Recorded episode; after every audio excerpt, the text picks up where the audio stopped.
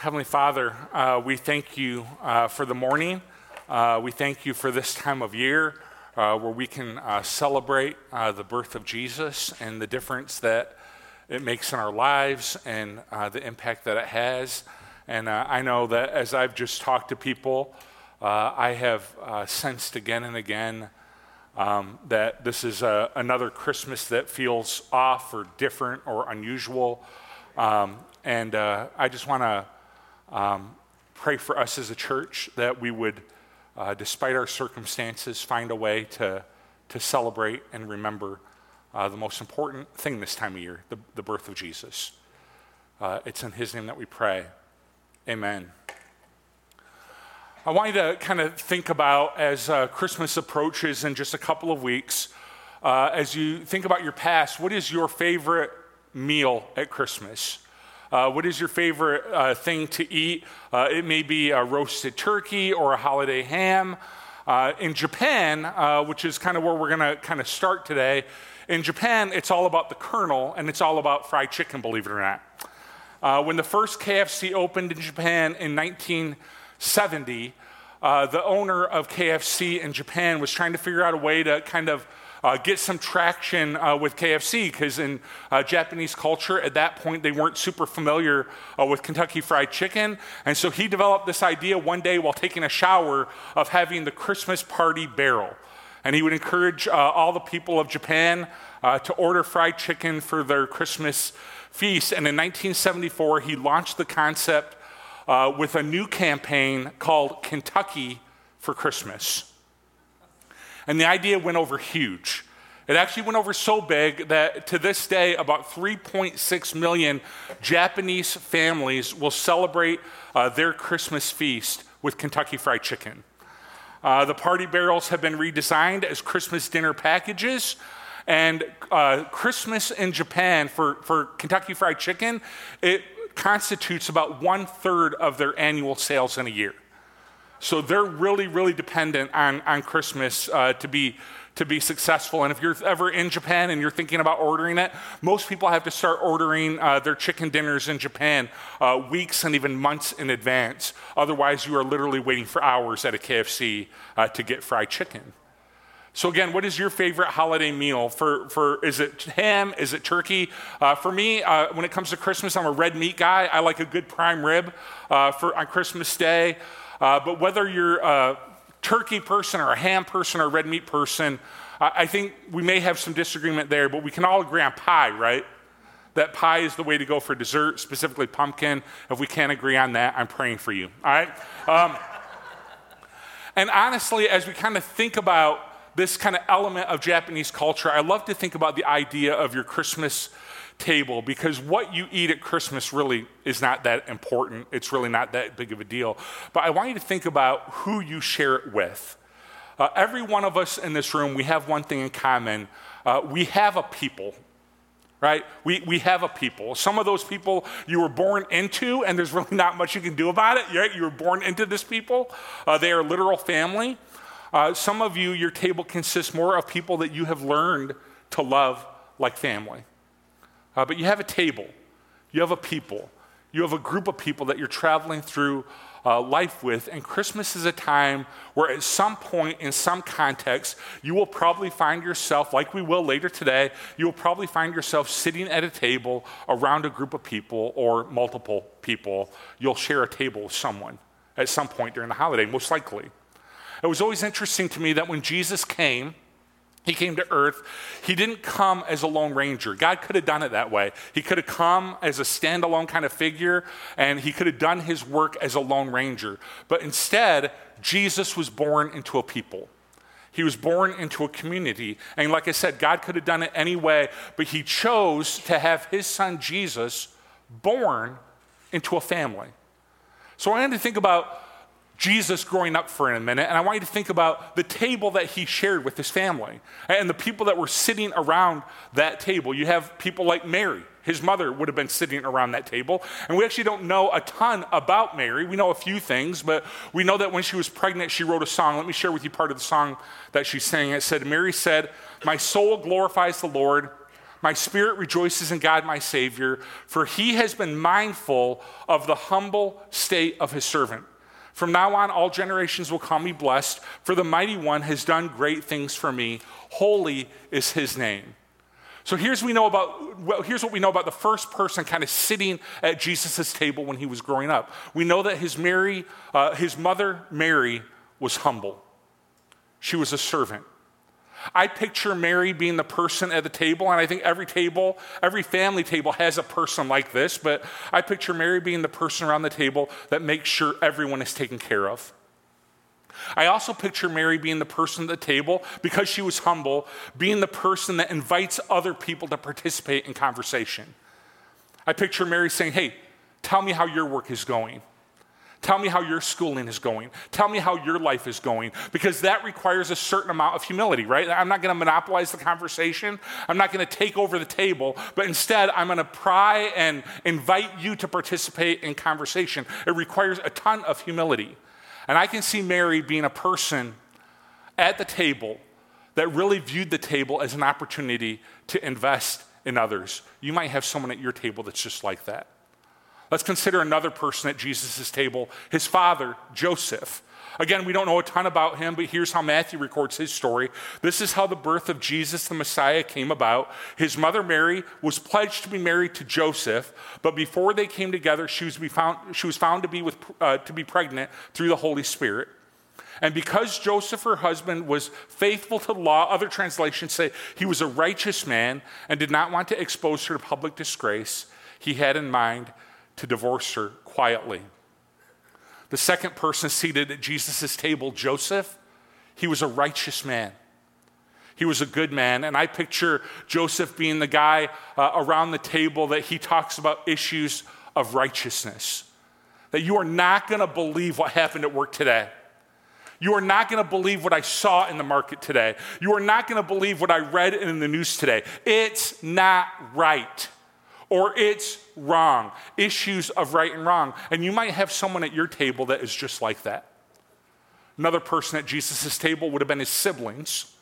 Uh, so after Jesus' miraculous birth, Mary and Joseph end up getting married, and they began uh, to st- they started their family and they began to have other children. So Jesus had these, I guess you call them half siblings, right?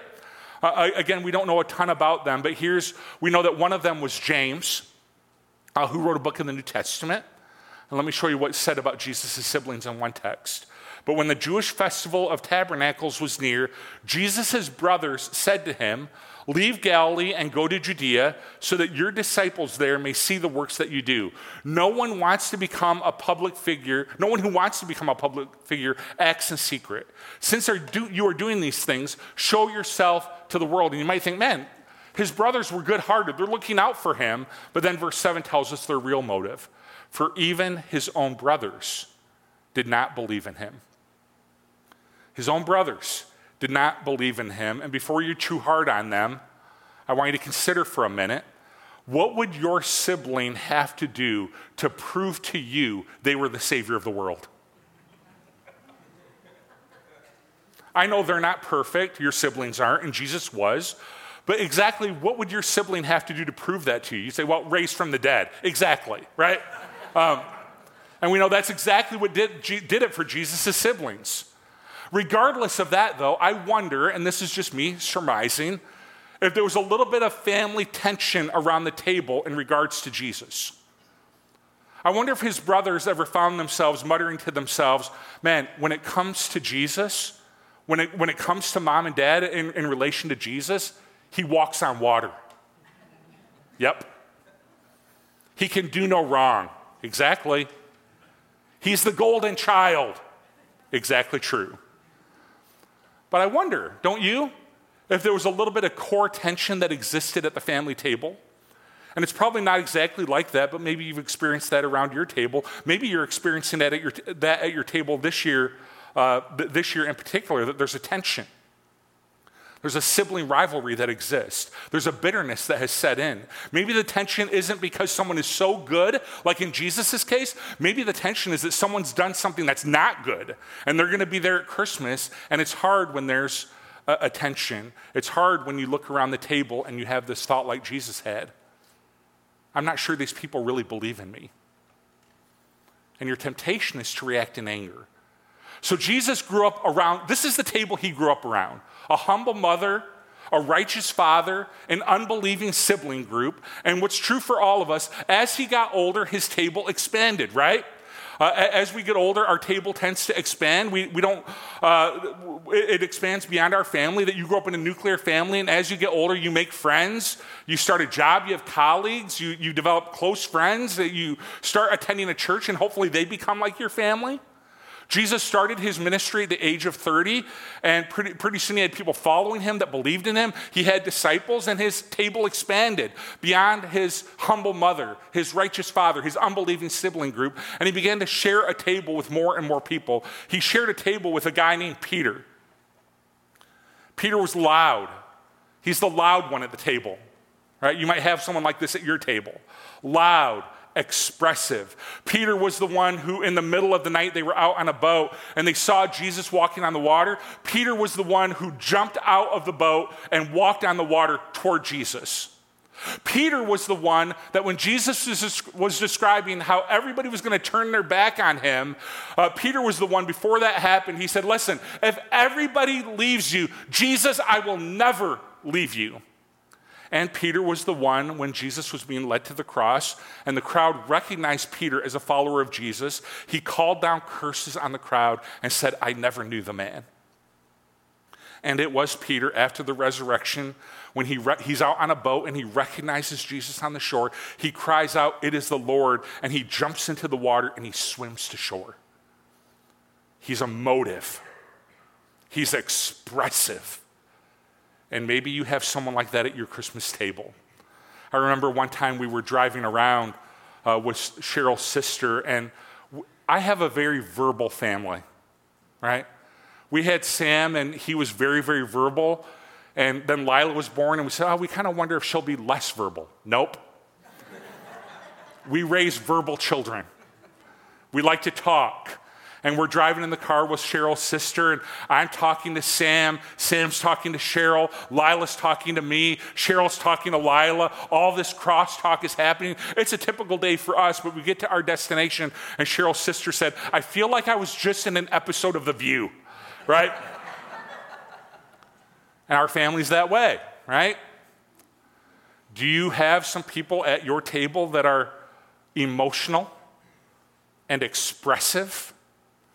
If you do, you know that sometimes that emotion is a delight. It's a lot of fun. And sometimes that emotion is a challenge. Jesus shared a table with Peter. Then, if you take another step over from Peter, you've got Judas. Jesus shared a table with Judas, his betrayer. Judas was a man in his inner circle that got hung up on money and stuff and things and it ended up being his undoing. And what slays me about Jesus, Judas's presence at the table is that Jesus knew for a long time that Judas was going to betray him, and he still ate with him. He would later wash his feet. Jesus shared a table with the man who would betray him. Then if you take another step over, you've got James and John. Mark 3:17 says that these two guys, James and John, they had a very interesting nickname in culture, sons of thunder right? Which is apparently a, a nod to their bold and aggressive personalities. Now, we don't know for sure how they got these nicknames. It may have been because when they were at a Samaritan village, uh, and that Samaritan village rejected Jesus, it was James and John that suggested Jesus call down fire from heaven and destroy the city. It's like, whoa, dudes, sons of thunder, calm. Calm yourself down, right? And it could have been because of this story in Matthew chapter 20. Then the mother of Zebedee's sons came to Jesus with her sons and kneeling down asked him a favor. What is it you want? He asked. She said, Grant that one of these sons of mine may sit on your right and the other on the left in your kingdom. You don't know what you're asking, Jesus said to them. Can you drink the cup I am about to drink? We can, they answered. Jesus said to them, You will indeed drink from my cup, but to sit at my right or my left is not for me to grant. These places belong to those for whom they have been prepared by my Father. When the ten heard about this, they were indignant with the two brothers. Jesus called them together and said, You know that the rulers of the Gentiles lord over them, and their high officials exercise authority over them. Not so with you. Instead, whoever wants to be great among you must be your servant, and whoever wants to be first must be your slave, just as the Son of Man did not come to be served, but to serve and to give his life as a ransom for many. The apostles are mad at the sons of thunder, not their mom, because they knew what was behind this was the ambition of James and John. These guys were bold, they were aggressive. Do you have anyone at your table that's like this? Bold and aggressive. It's the person at the table that sometimes during the holiday meal you look at them and say, hey, decaf. decaf. Settle down. You're getting worked up. They might be getting worked up about politics or life or vaccine mandates or mask mandates, all that stuff. They get worked up a lot. You know why? Because they care a lot. And we know he didn't stop there with James and John. He shared a table with tax collectors, he shared a table with sinners. He's often accused of being just like them. And you know what you and I have in common with Jesus? We were born into a people.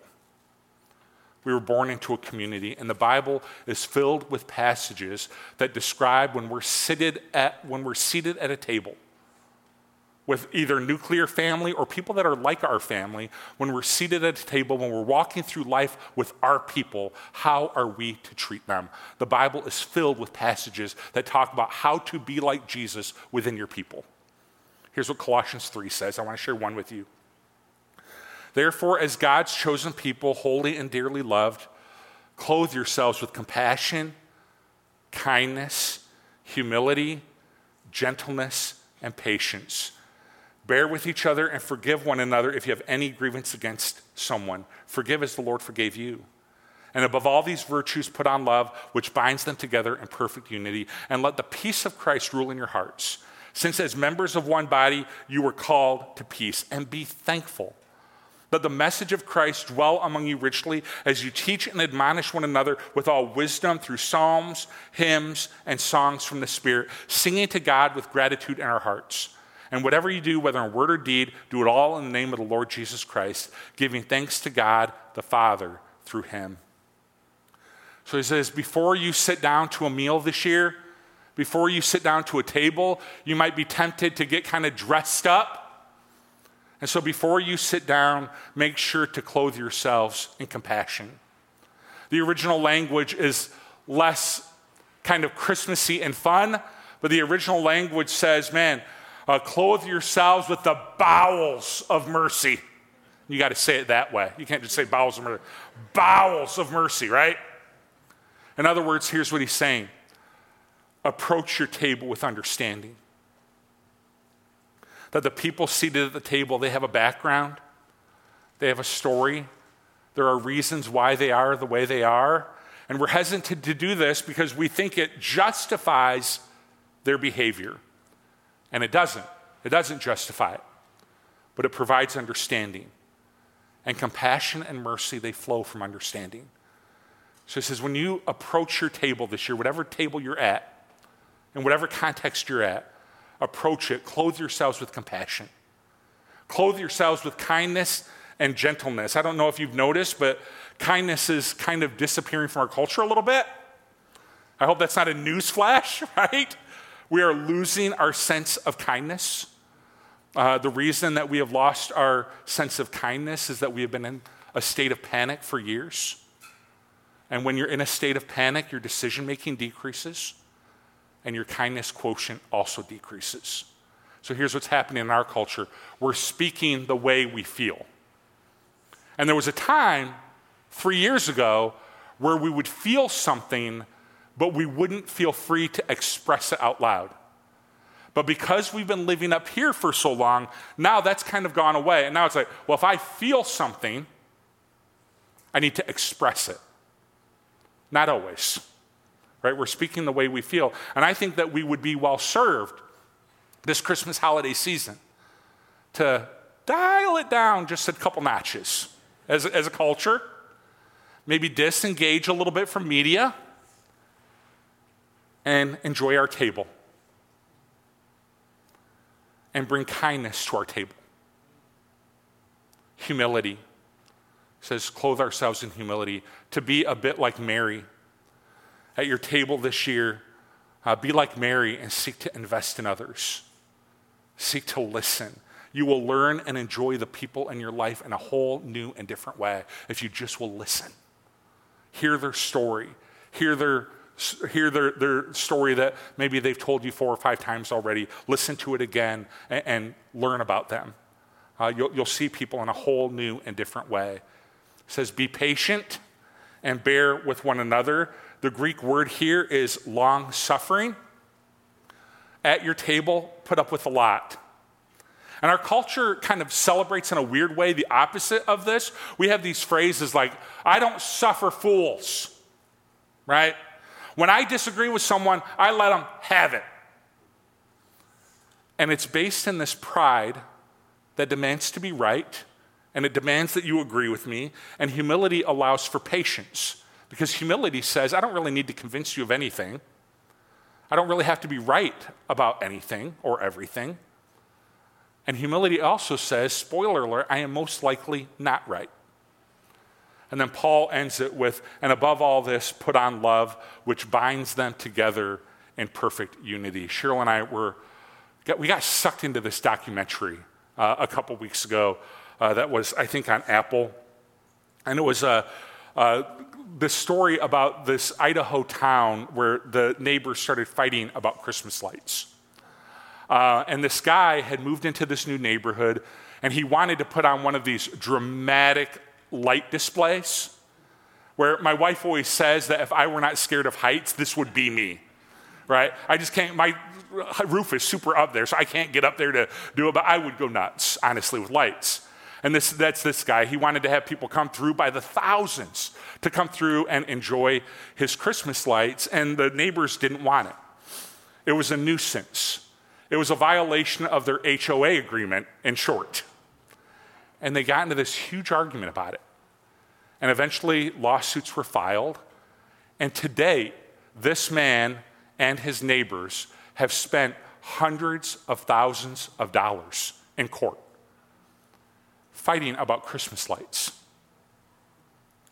And what I found so interesting was the guy said, All I want to do, this was kind of his quote, all I want to do is have a light display that gives honor and glory to Jesus. I'm like, there's a disconnect here. You would be well, so much better served to give honor and glory to Jesus by loving your neighbor by loving your neighbor.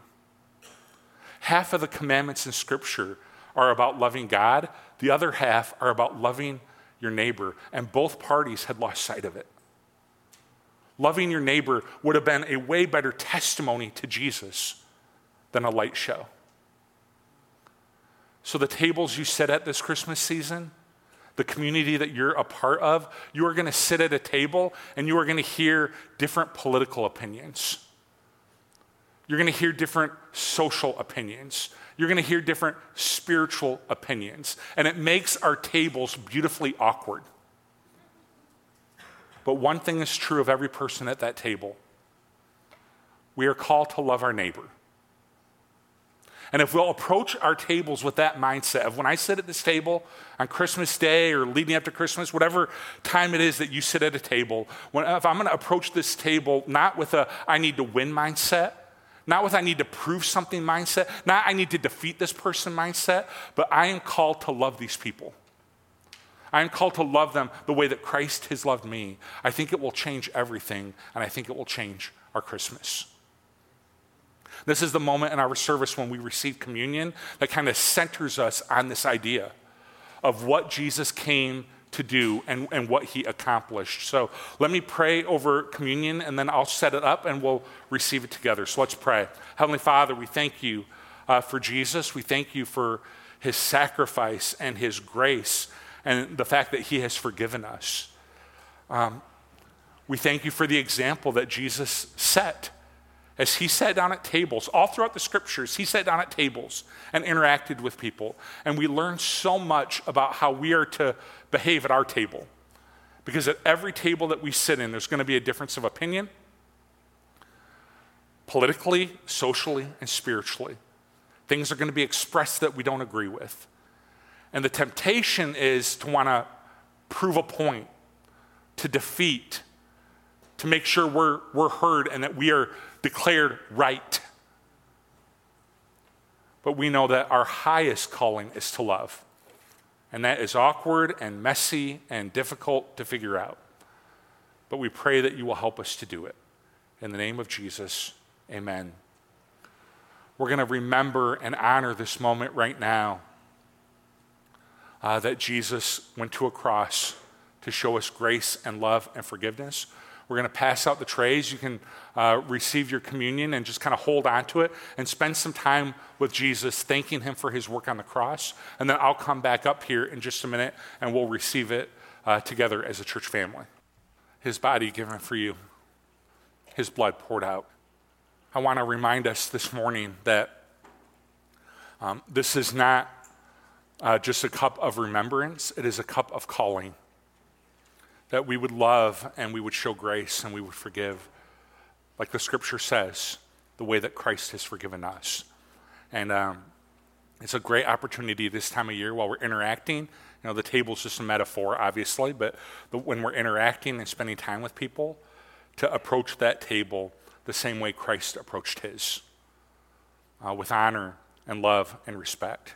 Uh, I want to reread this over us as we get ready to leave this place and, and go down for lunch.